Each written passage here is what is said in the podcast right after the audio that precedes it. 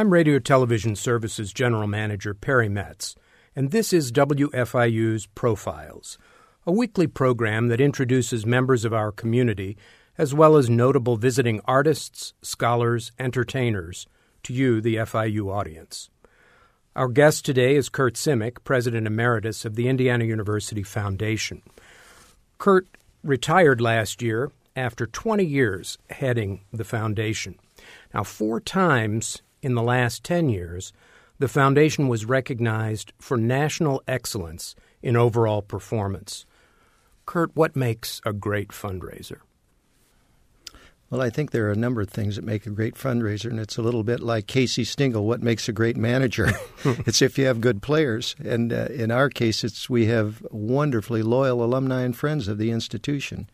And the other thing is a consistency of what you're trying to do and communicating with uh, your whole constituency what the needs of the university are, but not just the needs, but the impact of what gift funds will do, what a difference they'll make. And we've had wonderful things to present to our constituencies, if you will. I think probably the one most notable was uh, endowed chairs and professorships that enabled the university to seek or retain the best in faculty that, that were available. And uh, I think uh, about those years when we were in that campaign, and one of the factors that came into play there, I thought was was really a visionary decision by Myles Brand. Myles uh, came to me and talked about needing to do something to upgrade the faculty salaries that were always 11th in the in the Big 10 mm-hmm. Every president that I ever knew said they were 11th in the Big Ten. But mm. anyway, what could we do to make that work? And he asked me, what public institution has done well at, at attracting endowed chairs and professorships? And I said, the University of Minnesota. And the way they did that is they sold their land grant lands and put the money into a permanent endowment fund. Uh, and the income from that came into the university budget. But there was a clinker in it the legislature would deduct from its appropriation uh-huh. the amount of the interest that was coming from that. So the, the head of the foundation, there, a man by the name of Jerry Fisher, a longtime friend, said, "What if we raised five hundred thousand dollars? Would you give us five hundred thousand out of the permanent fund to make a million dollar chair?" Which they did, and so they took off and did a great job. We did not have uh, land grant right. lands. We didn't have capital that we could put into it. But Myles and I talked about uh, an income match. That is, if a million dollars came in and we paid 5%, it was $50,000 a year. Mm-hmm. Well, it happened at just about that time that uh, Governor O'Bannon put some money into the base budget that was for excellence. No further earmarks. The state's economy was good, but he put money into the base budget. And Myles thought that that would be a place that, from which we could draw the 5% interest. And what happened then was uh, we went from the bottom of the Big Ten to the top of the Big Ten in terms of endowed faculty positions. Now, you know, these are not fully endowed. Right. It doesn't mean they pay the whole salary, but it's money on top of the line that's already in the budget. And when you have people that are really outstanding, which we have many, many across the university, you want to hold on to them. But the second piece of it is when you try to attract somebody, the coin of the realm is to have an endowed chair or endowed professorship. And so I, I guess what makes a good fundraiser is having a, a really uh, compelling story to tell and uh, an ability to say to a potential donor, we can leverage your money. But there was something else in that story. Uh, when he came to you and said that, how did you know that Minnesota was the school? Oh, we talk. we talk. It's a small fraternity, those of us who are fundraisers, and there's a great closeness among the vice presidents for development and foundation heads in the Big Ten. And we're constantly together. But frankly, I knew about that from my Berkeley days, too. Uh, we were aware of who in the public university sector was doing well. Uh, the biggest uh, dollar number that was that was around at that time was a campaign that Ohio State was putting together. Well, uh, our objective at Berkeley was uh, to make good things happen, but mm-hmm. also to exceed that number. And so we had a pretty good idea of who was doing well.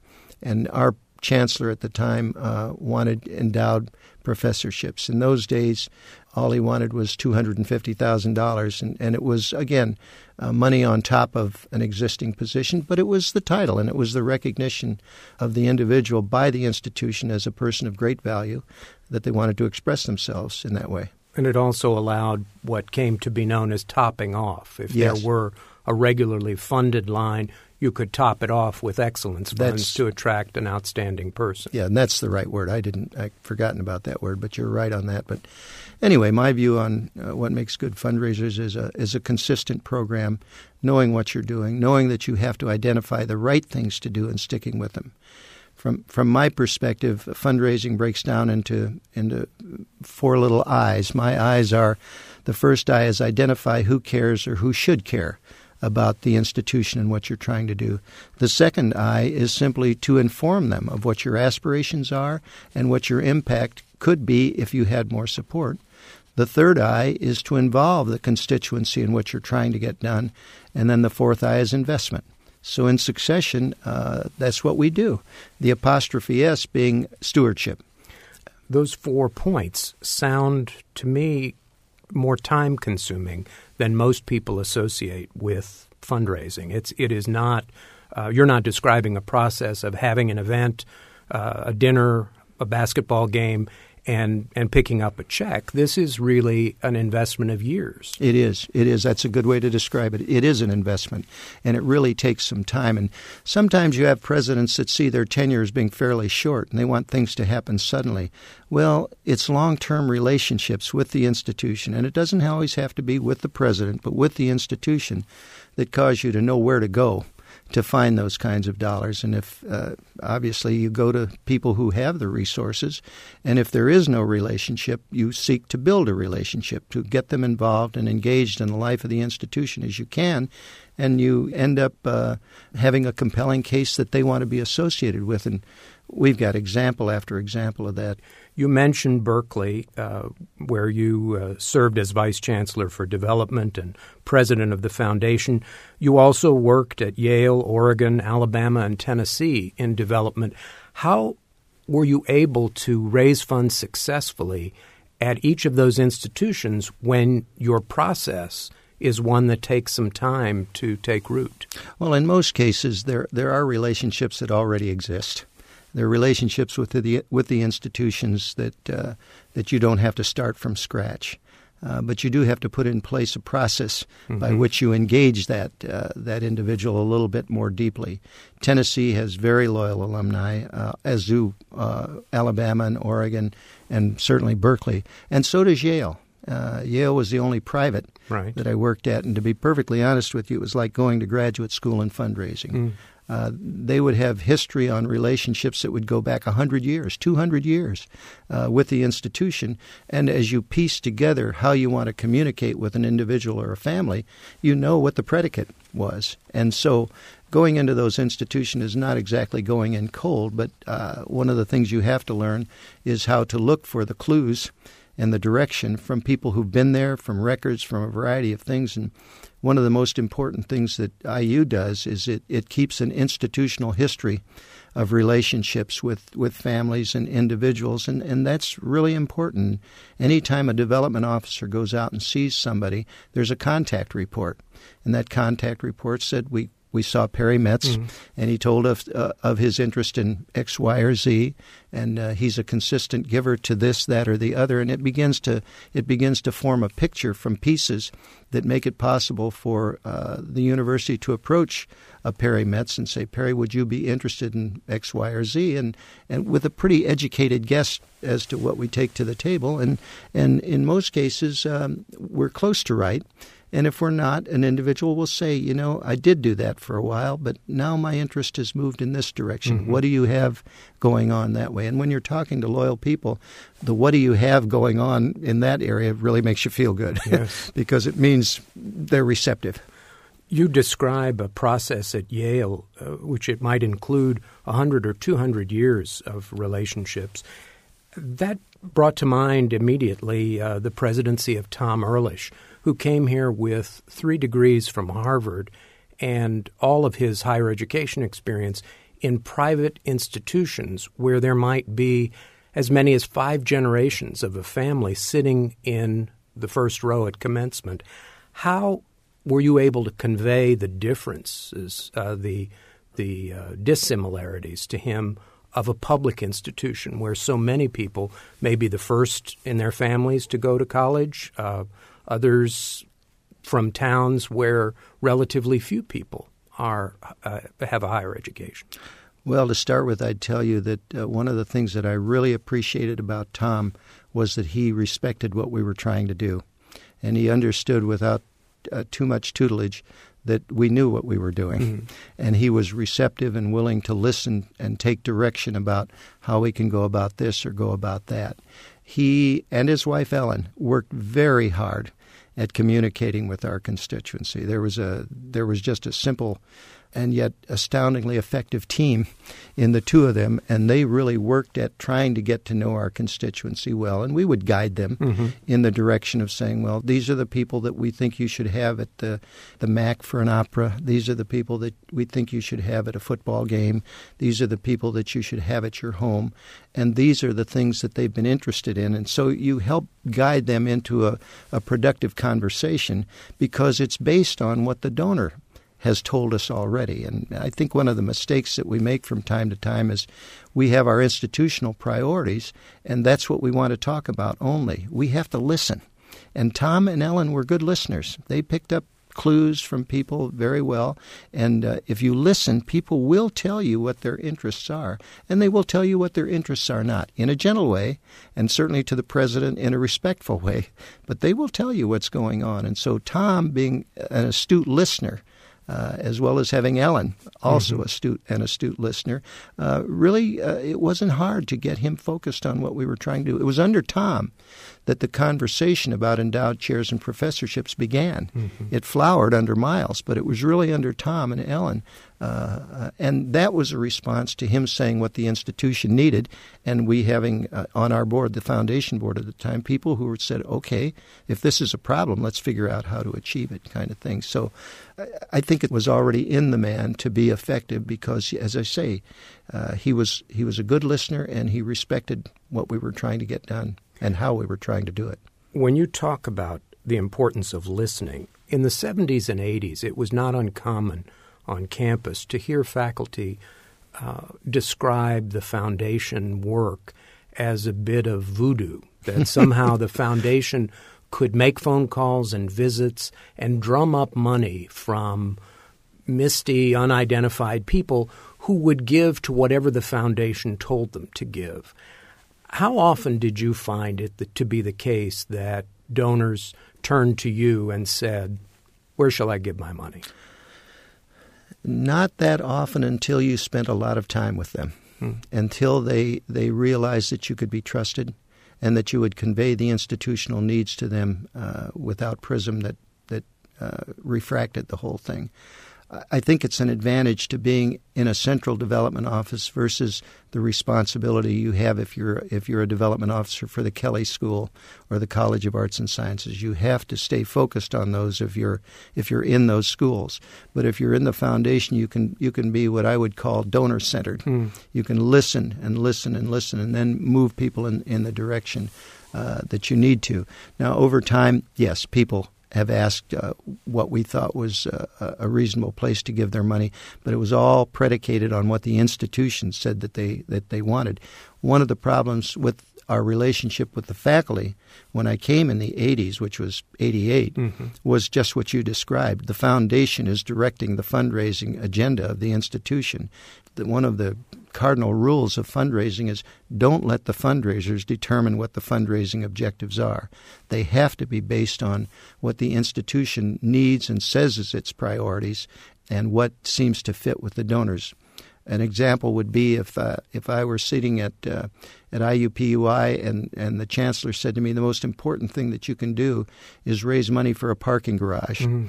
Well, a parking garage is, is necessary, but is it going to be attractive? And if you take a parking garage out to the donor public, they'll pretty well tell you that, great, find the money someplace else, but we will do X, Y, or Z. Mm-hmm. And so part of the conversation is what's possible and what's not possible, what makes sense and what doesn't make sense. And again, over time, if what you're asking uh, of the donor is consistent with the strategic plan of the campus or the institution, you can make that case and you can condition them. Well, let me take the flip side of that. What happens when a donor says to you, I want to give to X or I want to give you a, a piece of property, and it's something that the institution can't use or doesn't want? It seems like a very awkward position for a fundraiser to be in. Well, it is, uh, and it depends on uh, how communicative they are with you and how communicative you've been with them over time. And uh, it's possible to say, you know, that's not something that we can handle. There's a a huge piece of property in Indianapolis right now that's been in the news a little bit over the last year or two that we can't take we can't afford to take it. Mm-hmm. We can't afford to the upkeep on it and to, to make it as useful as this donor would like for it to be. So we've had to make sure as the decision points come along the along the consideration continuum that they understand why this decision was made at this point and what the conditions are that would have to be fulfilled if we can take it going further. If you keep them involved in the conversation and and they understand what you're talking about as you have to make decisions, they'll understand why you got to the point where you said we can't use this. It might be better placed with so and so. And that's something we do as well. It might be better placed with another institution or a state agency or a national agency of some kind. But but it is an awkward kind of a conversation. I think one of the things that I worried a lot about, uh, Perry, when I came in was how to gain the trust and the confidence of the faculty. Uh, we had some rough spots uh, in the in the early '80s here, and uh, when I got here, I found that there was a foundation relations committee of the faculty senate, the faculty council mm-hmm. here in mm-hmm. Bloomington, Bloomington Faculty Council. Well, it was not a friendly group; it was a watchdog group, and they wondered what was going on. And one of the things I learned at Tennessee was one of the sayings, which is, uh, "If somebody's not up on your program, they're probably down on it." and and so one of the things we needed to do was to begin to communicate. And so um, when this faculty uh, committee asked to meet with me, or I met with them, uh, that we had a faculty member who had been uh, liaison from the foundation to them it was a man named Fred Smith, who was going back to the School of Education after a campaign. Remember. You remember Fred? Uh, they said, "Well, who are we going to meet with?" And I said, "You're going to meet with me, and we'll meet as often as you like, and the agenda is your agenda. You bring any question you want to the table." We will answer the question. I will answer it in detail and why we came to that conclusion. May not be the answer that you want, but it'll be the answer. Well, over time, we really built a very nice uh, uh, trust relationship. And Allen Grimshaw, who was a professor in sociology, now retired and became one of my great friends. Mm. Well, Allen asked the hard questions. He always asked the hard questions, as he should have. And over time, we built a sense of trust that was that was uh, very beneficial when we went into the endowment campaign. You know, the faculty contributed $27 million in that campaign. And that could not have happened if there was not an understanding of uh, this money can be used judiciously to move the institution forward. And, and I, I, give credit to Allen and I give credit to all who've served on that uh, committee over time. It's just so encouraging that if you're open and uh, aggressively uh, seeking to get information out, that people eventually realize that you're telling uh, the story as it is, and and uh, whether it's the story they exactly want to hear or not, they know it's it's a it's a straight story. Now, Curt, one of the things we do with our profiles guests is ask them to bring several pieces of music uh, to give us yet another insight into who they are and what they enjoy. Could you tell us a, a little bit about why you made your first selection uh, from actually a current IU faculty member? Well, Joshua Bell is wonderful as far as I'm concerned, and uh, it's such an honor and thrill to be even on the campus anytime to go to anything that's the music school. But in this case, it, it also, that piece ties to an opera too, which again links back to the Jacobs School of Music.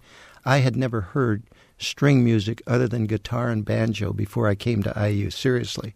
And to go there and to hear what was being done with violin and cello and uh, bass and viola it, it was thrilling. So that's why Josh Bell is uh, is this first piece.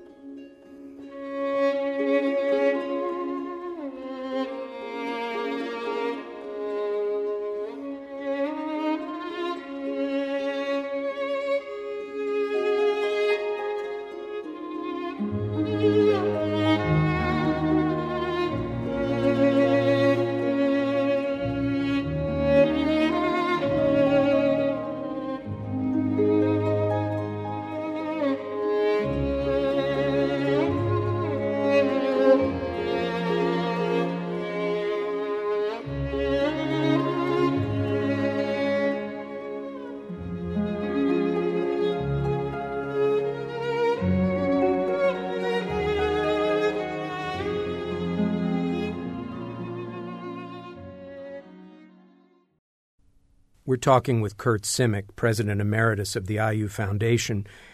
And during the break, uh, Curt, we talked about you having been a HPER and English major when you were an undergraduate at IU. What did you see for yourself uh, when you were finished with your education? Well, I really thought I would be a high school basketball coach and an English teacher.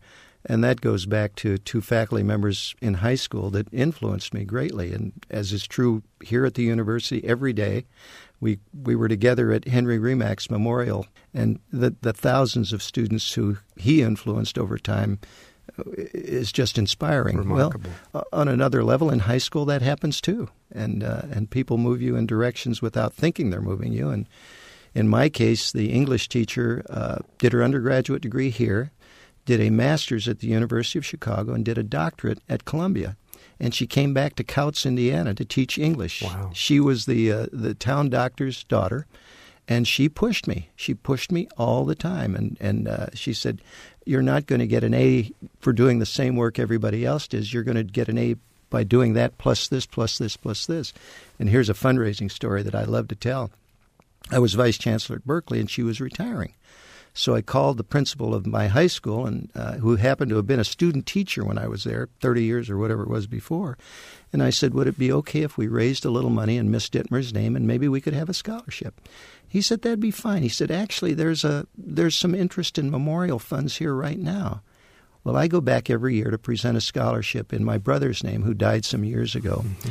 That town, which is now graduating 49 kids in the classes as opposed to 21 when I was there, has $650,000 of endowed wow. scholarships. Wow. It is the most wonderful thing. And, uh, not that it started with this idea for Miss Dittmer, but uh, but she was one that influenced me enough that I really wanted to make that happen. And the other one was the basketball coach, and he died too young after running in a half marathon or something. And uh, we did the same thing, and then a classmate, and then families got involved in it. And it was really fun. So those two teachers, uh, Jane Dittmer and Bob Gray, were the two that uh, influenced me a lot. And I thought, well, I could teach and and make a contribution that way. And as I got here, I thought, hmm, if I did a master's, I might be able to teach in a community college mm-hmm. somewhere but then I, I, I, got this wonderful fork in the road presented to me uh, by Bill Armstrong. And after I finished my senior year, he offered me a job to direct the Student Foundation, and that started me down the road to learning fundraising. It was a, a circuitous path, really, from uh, the Student Foundation at that moment as you finished your undergraduate career, and then across um, many other, half a dozen other higher education institutions. 20 years ago, you were uh, 21 now, you were vice chancellor for development at Berkeley. And while you were there, you oversaw the largest fundraising campaign ever for a public university at that time. How much was that for? Well, the goal was 350 million at the time, and uh, I had come down from the University of Oregon, where I was vice president for university relations and development, and I said to the chancellor, uh, who wanted somebody to mount a campaign. Berkeley had never had a campaign. You know, the campaign we had for Indiana and the sesquicentennial was only the second public university campaign ever. The other was a Michigan campaign. And so they'd never had one. And I'd been through a few of them. And so we organized it. But I said to the chancellor, I'll be here through the whole campaign unless Indiana comes open. Because if the job comes open, that's my dream, is to, uh, is to go back to IU and do what I do for, for Indiana. Well, uh, I got my good friend Kent Dove to join me there, and as you know, Kent stayed with me off and on for many times, and he's he's one of the brightest people in the country relative to the process of fundraising. He understands it fully and he knows exactly what he's doing. And the two of us in combination were pretty good. I like the people side, he likes the process Well, he side. describes you as Mr. Outside and himself as Mr. Inside. Well, uh, I'll let him do that because he was certainly doing the job inside. Well, let me go back. All let right. me say that I was sitting in my office at the University of Oregon and the phone rang and it was President Ryan. And uh, John said, uh, uh, I want you to know that Bill Armstrong is retiring. And I thought, oh, he's going to ask me to come back. And the next breath he said, but I'm not going to ask you to come back. that sounds just like you. he said, he said, whoever follows Bill will have a hard time because Bill will have a hard time letting go. So I'm going to put George Pinnell, then executive vice president of the university, in that slot for a few years, and and then we'll see. And I said, well, that's fine because uh, I'll take the Berkeley job because that was going on at the same time. Well, I'm so glad I went to Berkeley. It mm-hmm. was such a great experience. Talk about an institution that plays on the world stage like we do in spots all over, but they play on the world stage all the time. And it was such fun to put that campaign together. But in my fourth year, the message came back that George was ready to step down and that Indiana would be looking. And so I thought, well, how am I going to get my name before the group? And it turned out that Jerry Tardy, who was, I think, acting vice president for university relations, had been in the Alumni Association mm-hmm. at that time. Tom Ehrlich asked him, uh, Where do we go? And he said, I know exactly where to go. We go to Berkeley because I know Curt wants to come back to Indiana if we can if we can make it attractive for him. And so Tom invited me uh, to come in for an interview after looking at my paperwork. Uh, I came back to the campus, uh, and interestingly enough, uh, Yo Yo Ma was performing here, and he was staying at Bryan House when I arrived on the wrong time schedule. I was an hour early when I arrived, and so Yo Yo Ma was there prior to a uh, a concert that he was doing. So I got to meet Yo Yo Ma too. So it was it was great fun, and and then uh, Tom did invite me to come back. And uh, Perry, you know, you have dreams sometimes, and and sometimes they don't come true as you hope they would. This one came true. But I still I have to wonder. There you are at Berkeley the campaign is one of the first of its kind for a public institution. Hundreds of millions of dollars are coming in. The university must have been very pleased. You were at the top of your game, having worked successfully at half a dozen institutions. You were at one of the great universities of the world. Why were you still so sure after all those years away that you wanted to come back here? I think, Perry, it's something we try to build on every day.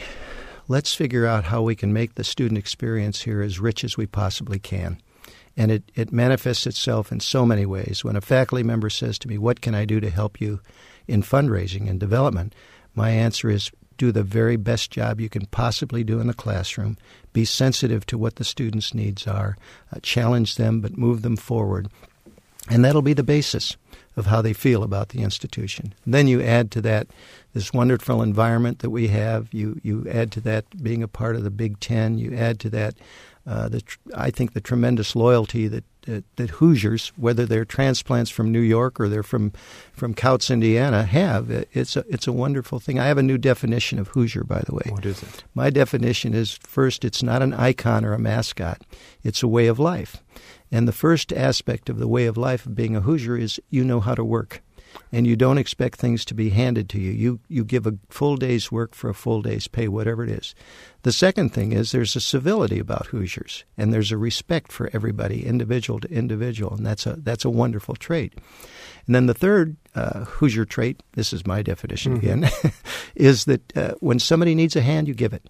You find a way to be helpful you don't necessarily have to be asked, and the people don't have to be your family or your next door neighbor. They can be wherever they might be, but Hoosiers are are the kind of people that step up. But that's my definition of a Hoosier, and so uh, coming back here, all those things come together. Plus, my family was here. Uh, my parents were still alive, mm-hmm. and I mm-hmm. really wanted to be here before they did. And Dr. Wells was still around, yeah. and to get a chance to be around him as I was when I started my career in the foundation was a piece of it as well. So all those things roll together. Uh, I guess it it comes down to loyalty, and it's one of the reasons that uh, reaching out to students as undergraduates, which you've always done. You were a student body president. You know the commitments to things. The union board is celebrating its hundredth anniversary. The student athletic board is a big thing. Fraternities and sororities are a big thing. The student foundation, all of these things that that enrich students' life experiences while they're here, help build that loyalty. And uh, it's it's not a surprise that half the foundation board members, all of them were active as undergraduates mm-hmm. in one way or another, but half of them were either members of the student foundation or were bike riders. Mm. And it's because the whole idea of the student program, as is the Student Alumni Association, is to say, well, they're here. This is your place. Take ownership be a stakeholder. And if you are, you'll continue to be loyal in the future when, when the university comes knocking and says to you, We need your support. We need your son or daughter to come to our school. We need your help in opening a door to whatever it might be, and, and, and it works. You give a lovely uh, definition of a Hoosier. I don't think I've ever heard it put quite that way before, but it seems to me reminiscent of the things that Herman Wells did as president and as chancellor, what many faculty cited for why they came here for a year or two and stayed 40, mm-hmm. uh, why so many staff retire with uh, 30, 35, even 45 years of service. Uh, there's a, a, certain groundedness uh, in the people you describe, and sometimes that's uh, uh, hard to convey when people ask, What is it that is the essence of your institution, or mm-hmm. what makes you different from? Mm-hmm every other place. Well, I think there is a groundedness. And when somebody calls me, I had a call today from Florida about a student who wants to come here to school. And uh, one of the questions is uh, was can she come and see the campus? And of course, as you know, once we get them on the campus, it really sells itself. And we're back to our good mutual friend Terry Clapacs and the magnificent job that he, following the Wells tradition, did in making all of our campuses just wonderful uh, uh, environments. Uh, Each in their teaching. own way. They're very different. They all make a difference, and they, they all look different, except the one thing that's that's consistent about them is uh, quality. Uh, one of the things that I would worry about going forward is that we don't get in such a situation for needs of facilities that we start building junk. Uh, we need to build for a hundred years, and uh, we're sitting in the middle of one of the most magnificent campuses. I love the Berkeley campus, but once you got out to the edges, you got to stuff that was built just expeditiously. You can look over the Golden Gate Bridge, and you can look from the Campanile, but it doesn't have the beauty uh, on the campus that we have. And of course, we have the beautiful hills of southern Indiana and the space to place a, a school of education on a piece of ground that is not crowded in by another building so close that you can reach across and touch the touch the other building. We have again we're back to Wells mm-hmm. and Bryan in acquiring property and doing things in the right way across the state. Every one of our campuses has the has the grounds to make it uh, a beautiful spot if if uh, the buildings are done in harmony. Each has been able to develop contiguously mm-hmm. instead of uh, adding a mm-hmm. north campus mm-hmm. or a south campus. Mm-hmm. Let's pause uh, for your second selection uh, by Yo Yo Ma, who was uh, here that fateful day when you arrived early for your interview.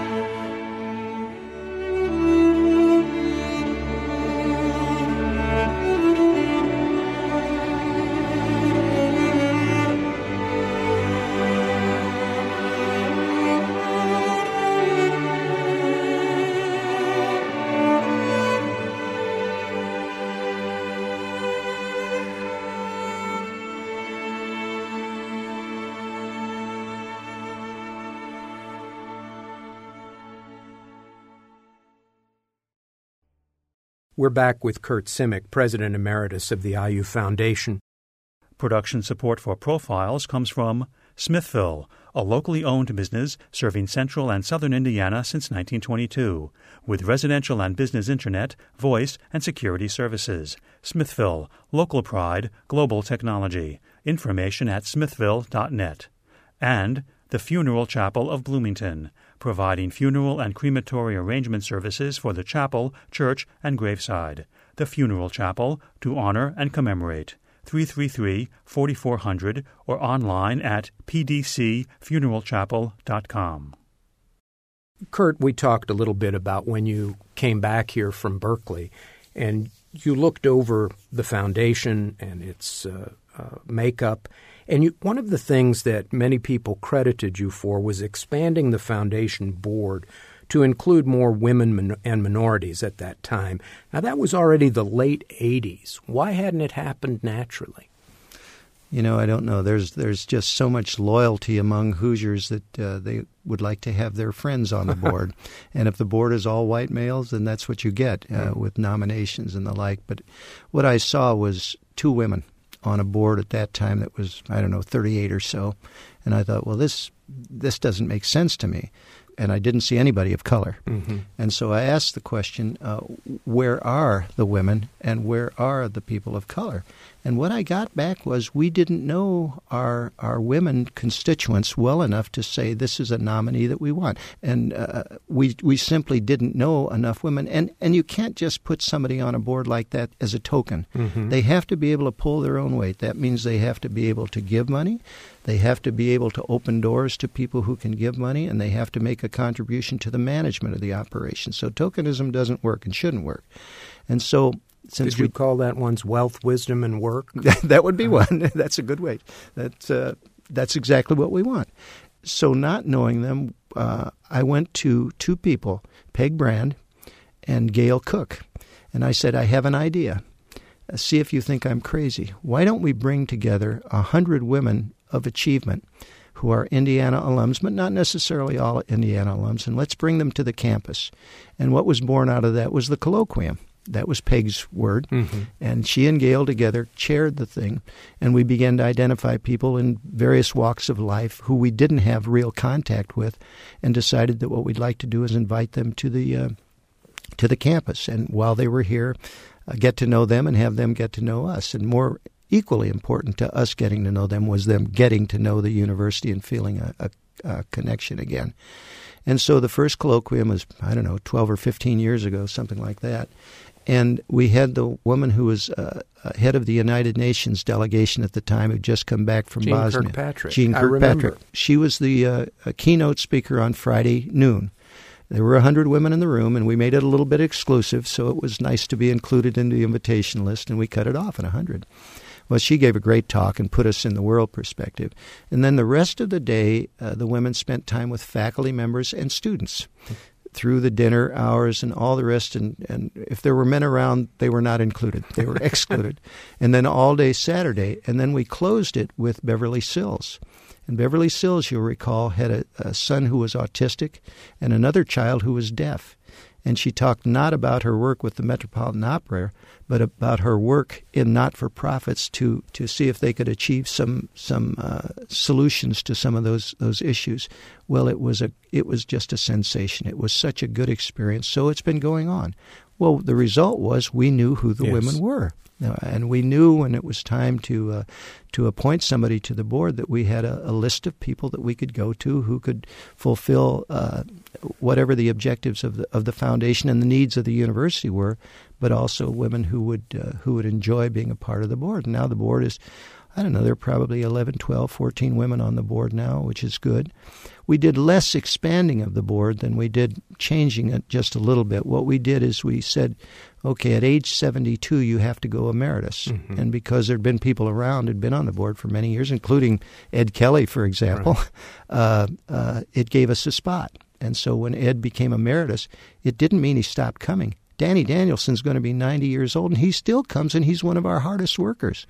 And he comes and he serves on the committee. So we wanted to put our arms around them and keep them engaged because one day when Tom Ehrlich and I were presenting the case for, for term limitations, one of the board members from New York, uh, Neil Gilliatt, said, Now, tell me why you're going to kick me off the board just as I'm making my estate plans.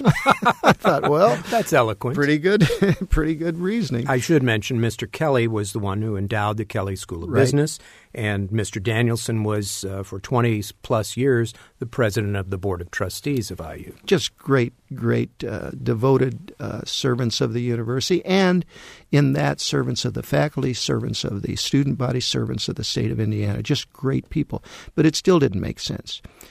Also, when I came back, we had the Neal-Marshall Center as one of the things to raise funds for, and, and uh, I didn't see any uh, committee structure at all that made any sense. So I went to Bill Mays and I went to Moses Gray. Mm-hmm. Uh, Bill's younger than I am, but Moses and I were in school together at the time. And I said, We really need to put together a group that can help us raise money for the Neal-Marshall Black Cultural Center. And they both agreed to it, although Moses had a price. And Moses' price was uh, if I do this and I help you put together, I'd like for you to make sure that a black member of the faculty gets one of those endowed chairs or professorships. Mm. And I thought, by golly, that's a small price and we ought to be doing it anyway. But I went to Ken Gros Louis. I said, Ken, here's what I'm trying to get done. Here's who I'm trying to recruit.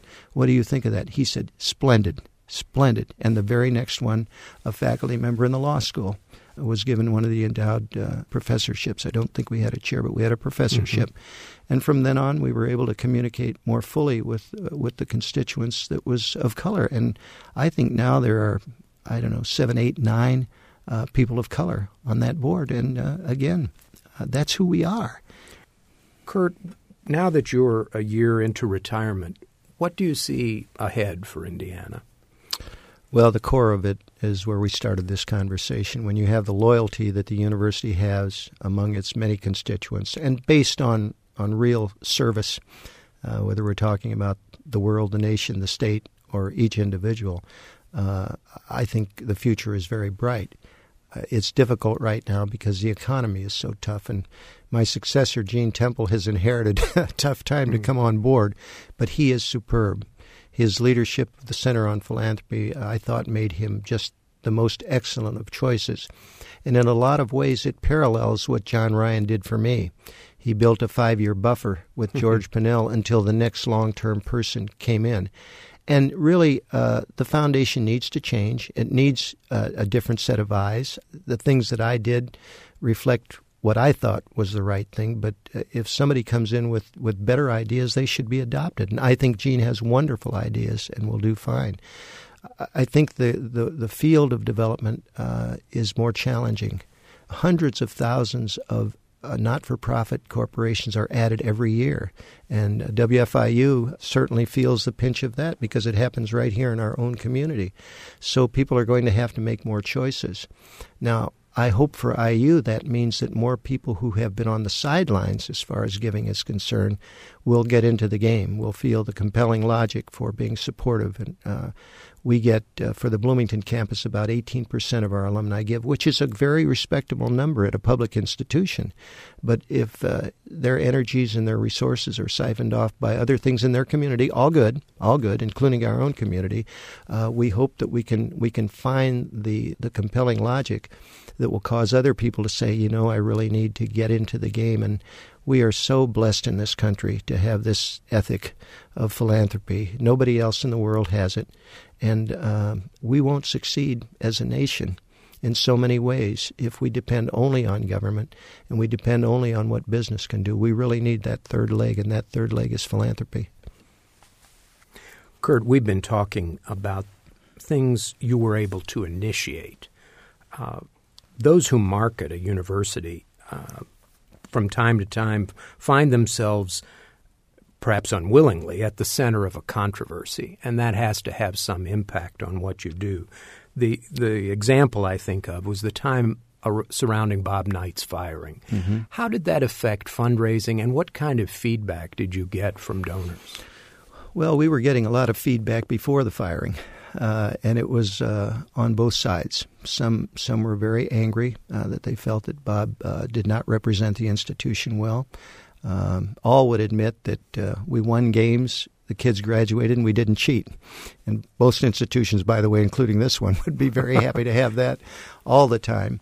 Uh, but but they just felt that he was too volatile and and it, and it, it embarrassed some of our, our wealthiest donors. Now, it never disaffected them because major gift fundraising is over a long period of time. And while somebody might withdraw their annual support once in a while over something like that, the long term relationships went out. Mm-hmm. And in the case of uh, when the firing occurred, there was a withholding of some support, particularly for athletics. Uh, and and that was that was uh, a difficult period of time, but the fundraisers or the athletic department didn't fire Bob Knight. Right. And so we have to carry on uh, and continue to build those kinds of relationships. But we lost some ground in the annual fund, particularly for the varsity club, but that was recovered really pretty quickly uh, as we moved forward. But as you know, we had our more of our downs than our ups uh, in basketball after that happened. Uh, Mike Davis got us to the national final game, and that was a great thing. But then we had some difficulty as time went on, and, and over time, that has and is an open wound with a lot of our alumni. The, the relationship, the way Bob was let go, not that he was let go as much as the way he was let go by by right minded and, and uh, balanced people, they were upset with the way he was let go. They thought it was abrupt, and there are a lot of words to describe it. But they felt that uh, it could have been done with more respect for what he had achieved over time. And I'd like to see that wound healed. And I'm really glad that Fred Glass and the, and the athletic department committee have reached out to Bob and said, We want you in the Hall of Fame. Uh, whether he'll show up to accept it I view it as the university having taken the, the high road. Mm-hmm. And then it's up to Bob now to decide whether he wants to do it. I hope he will, because I think it'll heal some things.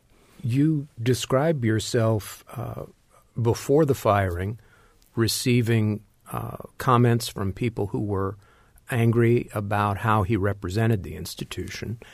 After the firing, getting uh, comments from people angry at the way he was treated presumably you agreed with one or the other. How did you reconcile your own views during those two very different time periods? Well, I'm going to be a diplomat here.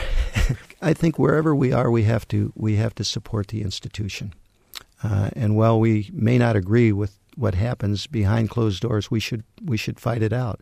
But when the door is open, we have to support the institution.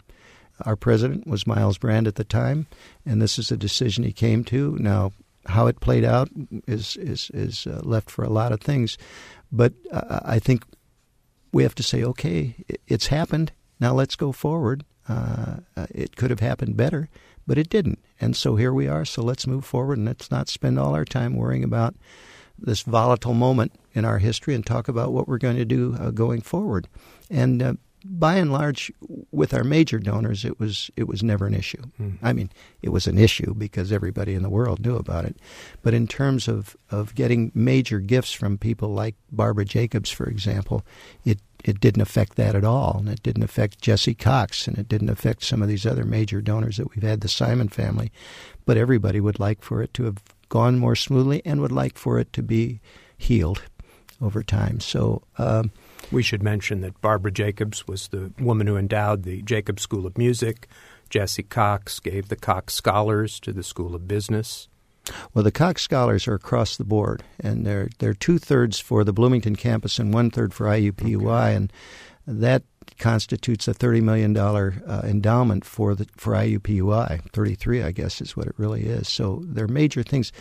But Jesse read the sports pages, mm-hmm. and I've worked with him for 20 years, and he was very cognizant of what was going on. But it didn't deter him from what he thought his dream was. And his dream was to make it possible for gifted students from the state of Indiana to be able to afford to come to school here. And, uh, and of course, Barbara was, a, was just fantastic in her support of the uh, School of Music. This brings up uh, uh the question that faces every uh, marketer of a university. And uh, as chief development officer, you you did market the institution, that meant carrying information out to friends and alumni, but also bringing back information that you picked up. How much influence should the foundation have in advising the university on major issues? Well, I think to ignore the constituency out there is is uh, dangerous. Uh, doesn't mean necessarily you have to follow everything that you that you pick up, but you certainly have to bring back the information as you as you describe it, so that the president knows what's going on. And then it's a question of volume, both in noise and in numbers uh, of of what he or she judges uh, the impact of whatever the, the controversy is might be. So I came back to Tom a lot. I came back to Myles a lot. I came back to Adam a lot. And uh, even with Michael in a brief period that I've been in place while he was in place, uh, I'd, I'd bring back the information. I don't think it's up to us, the fundraisers, again, to determine what's fundraising or to determine what the outcomes of whatever the controversies are. But we do need to be informed. And we do need to be able to say, this is the decision and this is why the decision was made. Not just this is the decision, like it or, or, or lump it, uh, but why it was made, what the logic was behind it, uh, what the pressures were. And uh, probably that story is never completely told on a, a, major controversy kind of thing, but enough of the information can be gotten back to people that are alumni who are bright and very fair minded will say, okay, I may not agree, but I see how we came down and why we came down in that way. We've been speaking today with Curt Simic, the president emeritus of the Indiana University Foundation. Curt, we're going to close the program with your final selection. If you would uh, say a word about how you happened on this piece from the Beaux-Arts Trio. Oh, it's a Mendelssohn piece, which I love. Uh, and it turns out that the day I retired and they had the event in the in the MAC, the, the trio came back from Boston to play this played the piece and then got on an airplane to go play a concert in Huntsville, Alabama, and it just touched me. But then at Henry Remak's memorial service, three students played parts of it again, and I thought, this is the perfect piece. It just talks about great quality, the enduring quality of, of, of music, and the enduring quality of our university.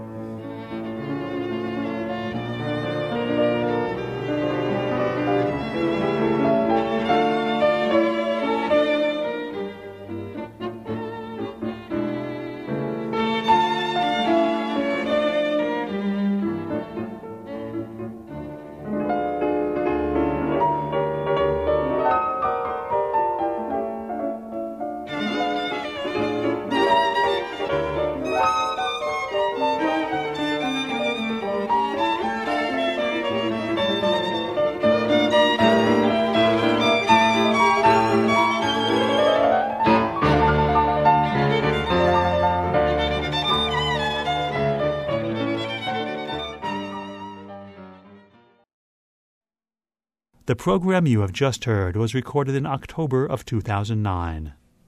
The studio engineer and technical producer was Michael Paskash.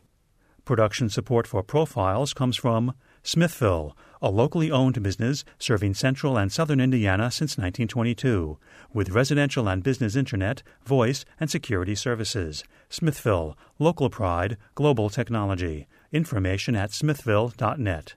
And the Funeral Chapel of Bloomington, providing funeral and crematory arrangement services for the chapel, church, and graveside.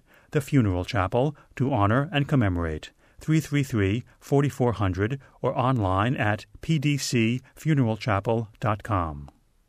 Copies of this or other programs can be obtained by calling 812 855 1357.